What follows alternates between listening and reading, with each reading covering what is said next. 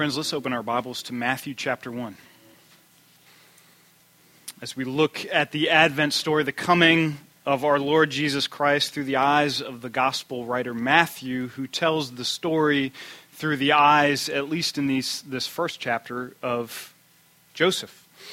You know, a few weeks ago when we were reading through our Old Testament, we landed on Genesis 37, and we read about the story of Joseph, who would go on to uh, be second in command under Pharaoh. And we made the point that there is a strong connection, there's a parallel between Joseph and Jesus, standing 2,000 years apart, that you can't read the story of Genesis 37 of a man named Joseph rising to power and sitting down at the right hand of Pharaoh to save the known world. You can't read that story anywhere near the Advent without trembling at the connection and the ways in which Joseph shows us Jesus. Genesis 37, what we had read, is the story of a man named Joseph. He's the descendant of Jacob and Abraham. God spoke to him in a dream to tell him of the greatness in store for God's people. That's what we had read. Well, stop me if this sounds familiar. Our passage today that I'm about to read in Matthew chapter 1 is the story of a man named Joseph. He's the descendant of Jacob and Abraham, whom God spoke to in a dream to tell him of the greatness in store for God's people. Two Josephs, 2,000 years apart, stand as bricks in God's single building of new creation. I was reading Psalm 90 this past week, which says that in God's economy of time, a thousand years is like one day. So, as God looks over the scope of history and our timeline in some wonderful, majestic, awful, terrifying way, God sees the span of history as days, and it's as if in God's economy of time on Friday morning, Joseph wakes up in Canaan. He's the member of a family that's going to become known as Israel, and they're landless, and he's blurry eyed with, with a dream swirling in his mind of sheaves and stars. And then two days later, it's as if, on Sunday morning, another Joseph wakes up in Canaan, part of the people of Israel who now have possessed the land, they've lost it, and now they live in it. And he too is bleary eyed from a dream and has a new resolve to marry his betrothed Mary. Our Bibles, they run deep. Don't you sleep on these stories. The second you feel like you've heard the story of Joseph in Egypt and the story of Joseph in the Christmas pageant so many times you could tell it in your sleep, God goes and snaps a chalk line 2,000 years across history and goes on building a new creation. We're going to read part of that in our story this morning from Matthew chapter 1. Starting in verse 18, now the birth of Jesus Christ took place in this way. When his mother Mary had been betrothed to Joseph, before they came together, she was found to be with child from the Holy Spirit. And her husband Joseph, being a just man and unwilling to put her to shame, resolved to divorce her quietly. But as he considered these things, behold, an angel of the Lord appeared to him in a dream, saying, Joseph, son of David, do not fear to take Mary as your wife, for that which is conceived in her is from the Holy Spirit. She will bear a son, and you shall call his name Jesus, for he will save his people from their sins. Let's pray together. It, it's this kind of Jesus, Lord God, that we want to meet with this morning. The kind of Jesus who can save his people from their sins. Would you join us, we ask, in your name? Amen. You know, one of the many perks of being the senior pastor of a church is that when you open up Christmas texts like Matthew chapter 1 and you find yourself backed into an expository corner because a genealogy leads out this chapter, one of the perks is you slide that thing across the table to the associate pastor and you make him preach on it, which John did last week and did a masterful job. And I still have swirling in my mind this kind of motley crew that makes up Jesus' family tree. Now, we understand that typically in Jesus' day, you wouldn't list women in a genealogy. This is a patriarchal society. You list the father who gave birth to the son, who gave birth to the son, and so on and so forth. And so when Matthew breaks protocol at the beginning of this gospel and he peppers his genealogy with women, we sit up and take note of who he's talking about. As John pointed out, the women that he mentions, Tamar, Rahab, Ruth, Bathsheba, they're all prickly characters with tough stories in the Old Testament. They're either guilty of outright prostitution, as in the first two, or they're swirled in some kind of scandal uh, and intrigue in the second two. As John read from the British commentator, their stories do not fit comfortably into traditional uh, patterns of sexual morality. I thought that was funny when John read that. Um, let's just say that I've never seen a Christmas pageant done that includes the first half of Matthew and the women that we find there, right? They're not included in any kind of comfortable telling of this story. And that isn't even to begin to mention the men who are here and their heinous acts of idolatry and adultery. Now, the reason I say all this, the reason I bring back up the genealogy before we transition into our passage, isn't it interesting that when we begin the Christmas story, when we begin hearing about Jesus and his birth, and we meet this adorable little couple, Joseph and Mary, who are God fearing and who are going to be joined in marriage, at the outset of this story, they are thrust into what could quickly become another outrageous sexual scandal. Why is this here? Why didn't the angel get to Joseph before this and just tell him so that he would understand this and we don't have all this intrigue in these first few verses? Well, today I just want to do something very simple. I want to walk through this story so that we understand it, and then I just want to make one observation from the story of the birth of Jesus. We learn this story in verse 18 that Mary was betrothed to Joseph, but Matthew's quick to point out this is before they came together. Now, Matthew's not just using a euphemism for the birds and the bees, he's reminding us of how engagement worked in first century Israel. Um, and it works in this way two fathers get together and they arrange a marriage. If they find that their kids are suited to be married together, they're the ones that initiate this betrothal, this engagement. And unlike our engagements today, a verbal promise, this was a legally binding contract. Two people came together in their engagement, and the only way to break an engagement in this time was by death or by divorce. It was that serious. Now, the couple were not living together, they were each in their parents' homes, and it would take about a year or less before there would be a public wedding ceremony, much as we do today, at which point the community would gather, they would celebrate the marriage of these two, and then the wife would leave her family and she would come together with her husband to live with him and to consummate their marriage together. So when we arrive on the scene, Mary's in her house, Joseph's in his house, but they have this legally binding betrothal between them, so much so that the only way out of this thing is death and divorce. And as they're in this engagement, the worst possible news surfaces in verse 19. Mary was found to be with child. She's pregnant. Now, that is a terrifying, life changing, rock through a window, life altering situation for Mary and for Joseph and their families.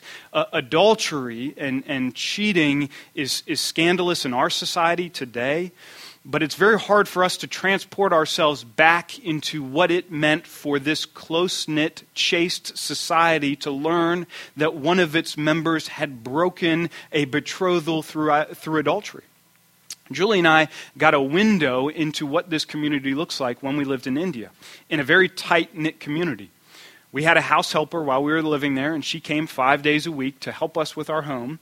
And at one point, as she got to know us better, she approached my wife and she said, Julie, I need a favor to ask. Our house helper was a widow, and she had a friend who feared that she was pregnant out of wedlock. And she said to Julie, Would you go to the pharmacy and get us a pregnancy test so that I can give it to my friend and she can take it and we can learn if she's truly pregnant? And Julie said, why go through the hassle of me getting it? I'll just give you the money for what you need, and you can get it for your friend so that she doesn't have to. And our house helper said, No, no, no, no, I couldn't possibly do that. as a widow in my community, if I walked into a pharmacy and I bought a pregnancy test, all of a sudden a scandal would hit the fan.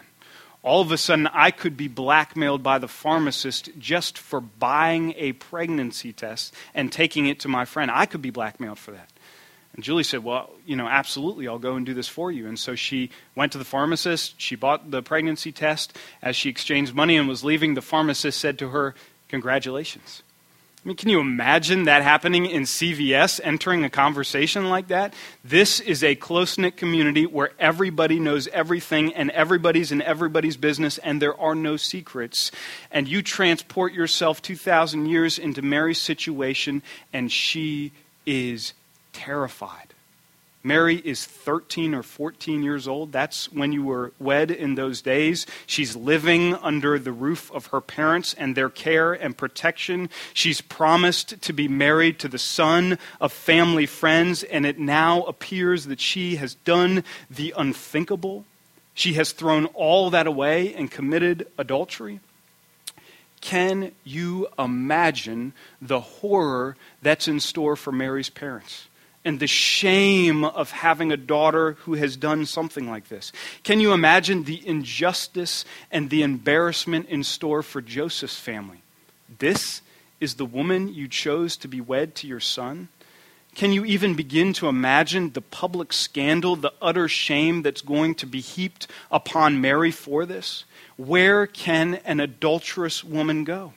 She's spurned her parents. She has wrecked her engagement. She has shamed herself. She will never, ever, ever in this life receive another marriage proposal again. What is to become of Mary? Well, we learn that Joseph, for his part, in verse 19, is a just man. He's a righteous man, which means he is a man who abides by God's law. And according to the Old Testament, adultery warranted death by stoning. That's how utterly serious this is. But in New Testament times, Israel was living under Roman rule, and so adultery warranted divorce, as Jesus will later uphold in the Sermon on the Mount. I think it's easy for us to look back on this story as Monday morning moralists and to say to ourselves, if, if divorce would have been so devastating for Mary and so utterly terrifying and leaving her alone in the world, why not just marry her? But I think all of us understand a feeling of betrayal. All of us know what it's like to be deeply hurt by someone, deeply embarrassed by a situation, all of us still in our lives nurse wounds, new and old, and think of things we could have said or should have said to save our face before another person. All of us have experienced claiming our own rights in a situation that we've been hurt. And for Joseph's part, he will do that but he doesn't want to shame Mary publicly. He resolves in his heart, I'm going to divorce her quietly and spare her as much as I can. Once his mind is made up, Joseph goes to bed, and a miracle happens an angel of the Lord appears to Joseph and tells him what Mary could not have explained to Joseph in a thousand years, and that is the son that I have in my womb is not from me, it's from God. This is the Messiah, and he will save his people from their sins. Now, I have no idea how much of that Joseph could have understood in one dream. That's a lot to pack in in one night's sleep. But we do know that when Joseph woke up in the morning, he had a resolve to obey God and do the unthinkable and marry his betrothed Mary. I, want to let the weight of that decision sink in on us for a moment this morning. Surely, Joseph was not the only person who suspected that Mary had been unfaithful. He wasn't the only person to know that Mary was pregnant because right now they're not even living in the same household. They're each in their respective families' houses and they don't have a lot of contact with each other. So for that news to get to Joseph, it would have had to pass through other people. So who knows at this point that Mary is suspected of being unfaithful? Is it Mary's parents? And her parents' friends and confidants who they've shared with? Is it Joseph's parents and his parents' friends whom they've shared with? Is it Mary's closest friends whom she has spoken to? Who knows at this point? And if they don't know at this point, they will know very soon because every single person in their community has received a save the date postcard for a marriage that's going to happen a year from now. And all of a sudden, they're hustled to a wedding ceremony and they see a son that's born to Mary shortly thereafter. And every single person in that community is saying, hmm I wonder what happened. I wonder how that came about. When Joseph took Mary to be his wedded wife, he brought a world of shame into his household and he absorbed the humiliation of it. Joseph probably lost friends. He probably lost business contacts and customers. He lost respect he was probably passed over for leadership opportunities in his community and in his synagogue. Joseph paid dearly to marry his wife. I'm not just imagining what's behind the text in this story because we learned that 30 years after this, 30 years later, when Jesus is a grown man, the Jewish leaders will slight him in John 8:41 and say to him, "But we ourselves, we weren't born in sexual immorality," which is just a polite way for one man to say to another, "Jesus, your mom is a whore, and we don't know where you came from." The shame of taking Mary to be his wife will dog Joseph and Jesus their entire lives. There was a price to pay on this tainted marriage, and Joseph paid it in suffering. Now, as we look at the scope of this story, as we look at, at what transpires between the two, I want to make one very simple point from our text, and that is this when Joseph does this, when Joseph takes an adulterous woman to be his wife, he shows us what Jesus is like. Joseph shows us Jesus. We said from Genesis 37 that, that Joseph, who went on to rule in Egypt, is a mega type of Christ. He is a foreshadow, an example of what Jesus will be like. 2,000 years later, this little Joseph, who gets a few verses in our Gospels, his role is small. He will be a mini type of Jesus. He will show and foreshadow what Jesus is like because Joseph is to Mary what Jesus will become to the many. According to the law, Joseph had every legal right to divorce Mary. According to his community, he had every right to publicly shame her but he doesn't do it. Joseph shows us Jesus. However imperfectly he does this, Joseph cancels the record of debt against Mary and its legal demands and forgives her. However imperfectly, Joseph took the shame that should have landed squarely on Mary's shoulders and he invites it into his own household and he bears the cost of that for his entire life. That's what Jesus is like. That's what Jesus does. Joseph shows us Jesus. Now, Mary, for her part, she wasn't guilty of adultery in this case, but we are. You and I stand guilty before God. There's not a single person in this room or in this world in, or in our history, Mary included for her other sins, who does not watch the law of God, the Ten Commandments, pass overhead and block out the sun like a dark thundercloud that will rain judgment down on us.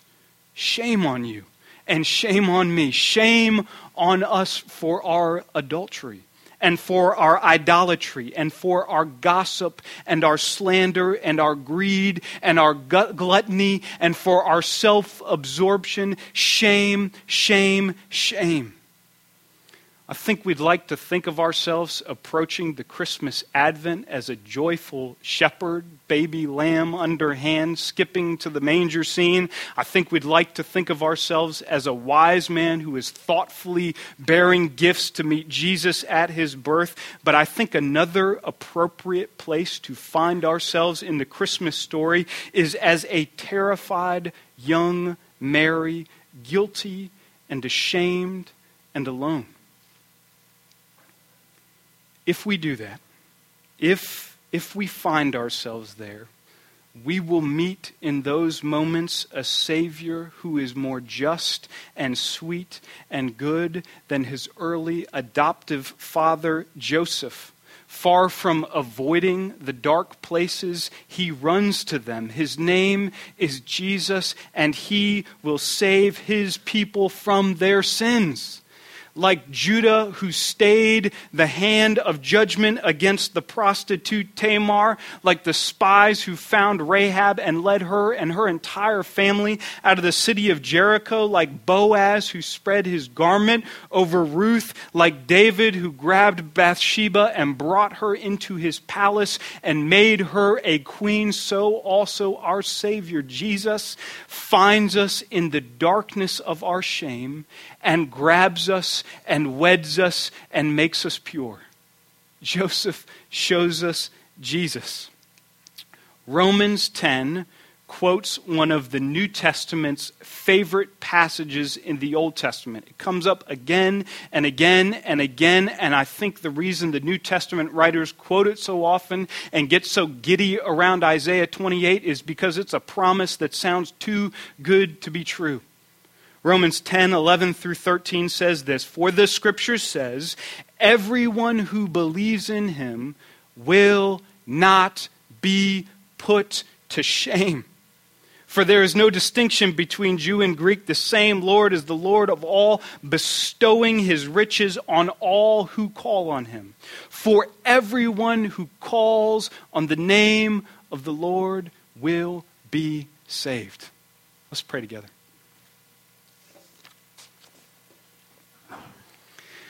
It's too good to be true, Lord Jesus, that you take the world of my sin and my shame, you take my guilt and its demands, and you place it upon yourself, and you pay in suffering and in humiliation for the sins of your people.